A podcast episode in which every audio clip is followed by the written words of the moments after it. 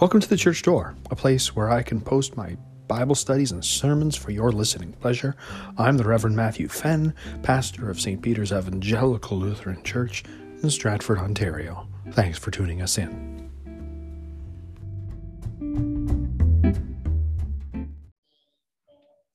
Grace to you and peace from God our Father and the Lord Jesus Christ. Amen.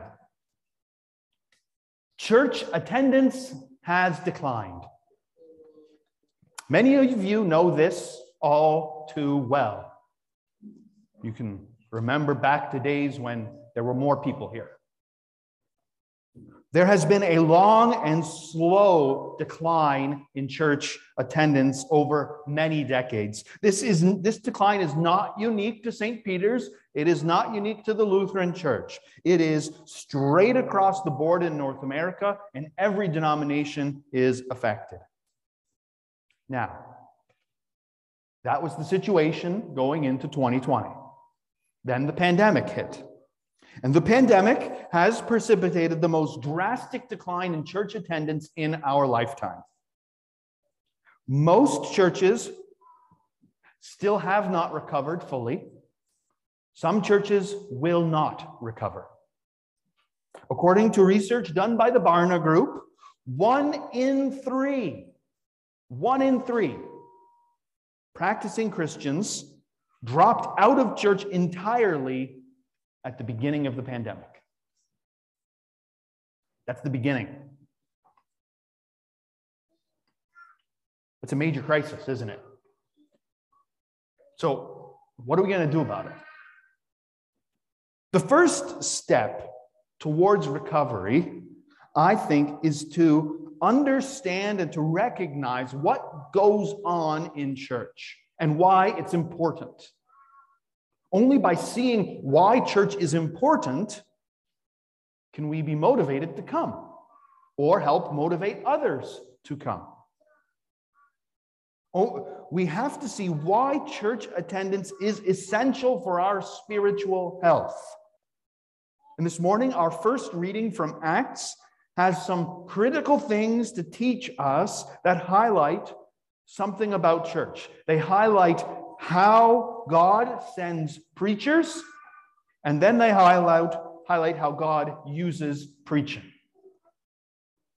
First, God sends preachers.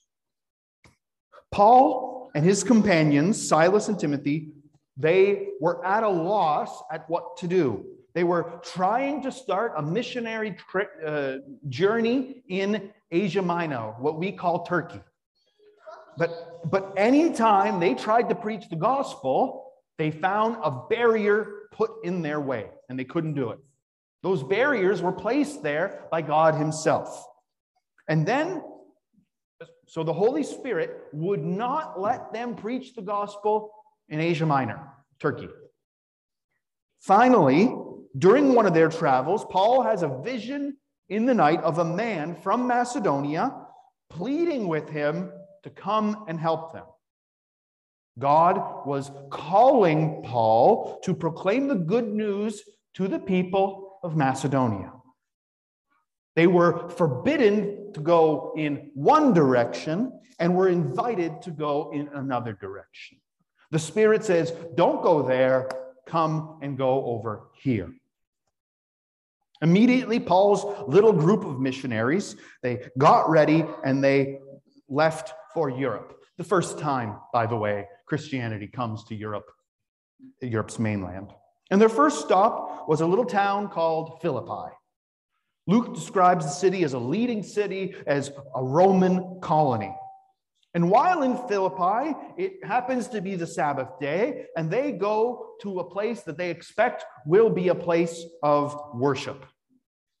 And they head outside the city gate and they go about a mile to a spot along the river. And Paul and his company encounter Lydia and a group of women gathered at a riverside together for prayer.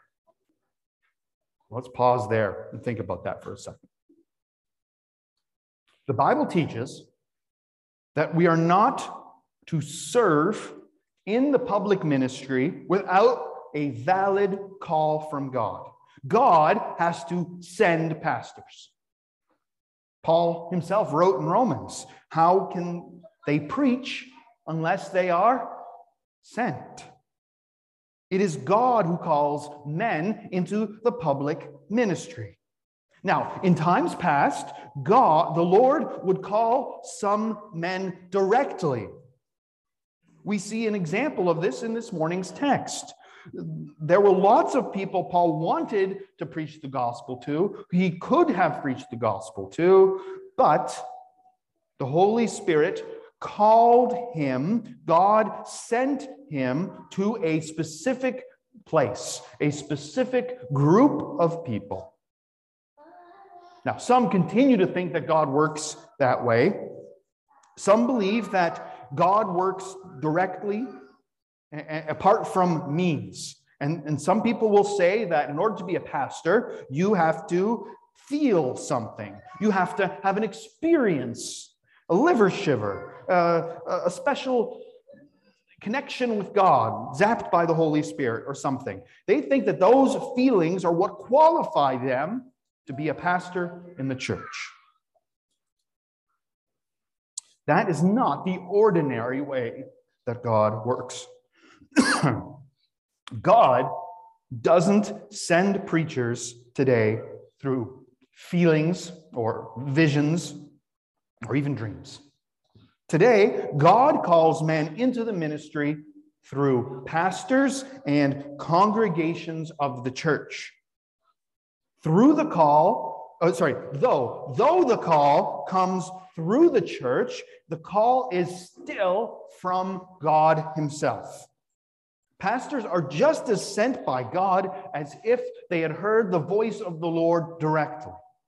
The only difference is that the church is the instrument through which God calls men to be pastors. Yet, just like Paul, pastors are called by God to preach to a specific group of people. God has sent pastors to us poor sinners. Pastors are sent by Jesus to rebuke us for our sins by the law and then to comfort us through with Jesus' death and resurrection in the gospel. This means that God has sent someone to you whom he wants you to listen to, to listen as he preaches to you. God wants you to listen to his word through the mouth of a man whom he has sent through his church. That's the way it's been since the beginning of the, of the church. That's the way it will be until Christ comes again. Pastors t- teach and train and ordain men for the ministry. And congregations vote and pick their pastors. Now, this helps us to see why church attendance is essential. It's important because God has sent a pastor to preach to you specifically in the, to this particular group of people in this particular spot. This is the place where God has made sure that his word is read and preached and taught. God's spirit works here through men whom he has sent. Now, this brings us to Lydia. Lydia is the head of her household, it appears. She's an independent businesswoman, perhaps a widow. Lydia was a Gentile worshiper of God who leads her household to worship on the Sabbath. The women who had assembled there to listen to Paul uh, and his companions. The text describes the scene like this The Lord opened her heart to listen eagerly to what was said by Paul. Lydia's faith becomes immediately active. Uh, she's baptized along with all her household, and she opens her home, and Paul and his friends stay there. So I want you to see that Lydia gathered with God's people for worship.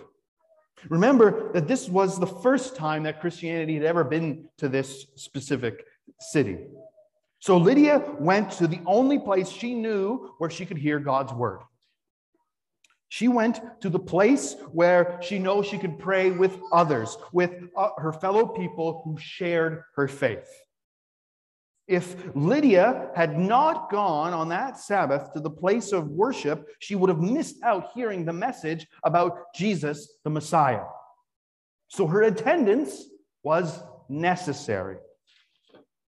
This also means that our attendance is necessary. It's essential. The church is the place where God works. It, this is where God's people gather people of like faith to pray, praise, and give thanks. Here's where we find God's word preached. We will miss what God wants to give to us and what he wants to provide for us if we're missing from this place. Lydia brought her entire household. She brought them all to the place of worship. Do you bring your entire household? Those of you who have households. Do you make church attendance a priority? Or do other things have priority in your life? Is brunch or sleeping in or children's sports or a weekend getaway? Do those have a higher priority than coming to church and listening to God's word? We should fear and love God so that we do not despise preaching in God's word, but hold it sacred, gladly hear and learn it. Lydia listened to the preaching, but the Lord had to open her heart to believe. At this point, Paul disappears. It's not the charism- his charismatic personality, it's not his great preaching or how great of a pastor he was that created the faith. No, the faith in Lydia's heart came from God's own merciful work. God opened her inner eyes to see and believe in the Jesus that Paul was talking about. Although the message is Paul's, it's God who opened her heart. Paul's preaching is not adequate by itself, the Lord has to work through it. And the Lord does not work directly in your hearts. He doesn't work directly in our hearts. He works through the preaching of Paul. And from beginning to end, this text tells us that God's in charge, that God determines the results, and that God uses means. Lydia was not able to believe in Jesus Christ, her Lord, or come to him, but the Holy Spirit called her by the gospel. God gives faith. You cannot come to God on your own. You cannot maintain your Christian life on your own. You cannot do it on your own steam. There is no such thing as a lone wolf Christian. You cannot, you cannot worship God in your own way. The Spirit still works in the same way He did then. He changes hearts through means. No one comes to Christ by his own power. And the story of Lydia is not a fluke, it's not a one time historical event. It's the way God works in converting sinners. Preachers are sent. God's people gather to hear his word, and the gospel is preached. The Spirit works. Dead hearts are given faith, and people become disciples. That's how it worked then. That's how it has worked, always worked, and that's how it will continue to work. The work of God comes before, and it opens, and it convicts, and it gives the gifts of repentance and faith.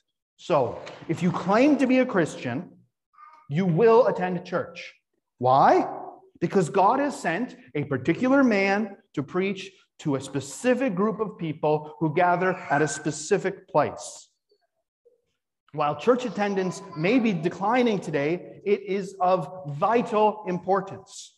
From our text this morning, we have learned that the Holy Spirit works in two ways by sending a particular man to preach to a specific group of people at a specific place.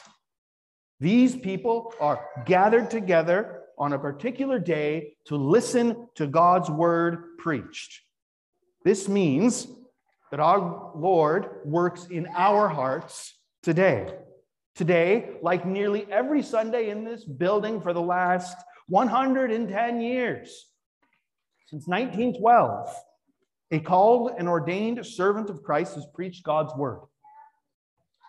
God wants to give you the forgiveness of sins, life, and salvation. He wants you to grow in your faith. He wants you to progress in the Christian life.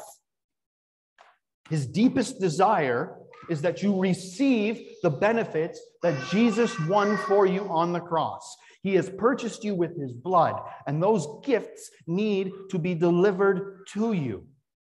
And they are delivered to you through the ministry of the church. And God has seen to it that throughout your lives and throughout the 110 years that this church has been here, that that grace has been readily available to all.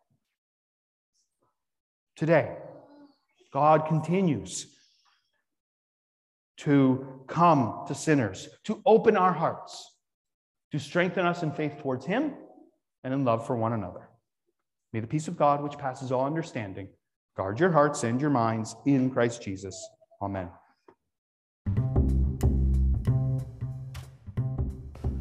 You've been listening to The Church Door. Thanks again for tuning in. If you have any comments, questions, or feedback, you can reach me, Pastor Matthew Fenn, at revfenn, R E V F E N N, at iCloud.com.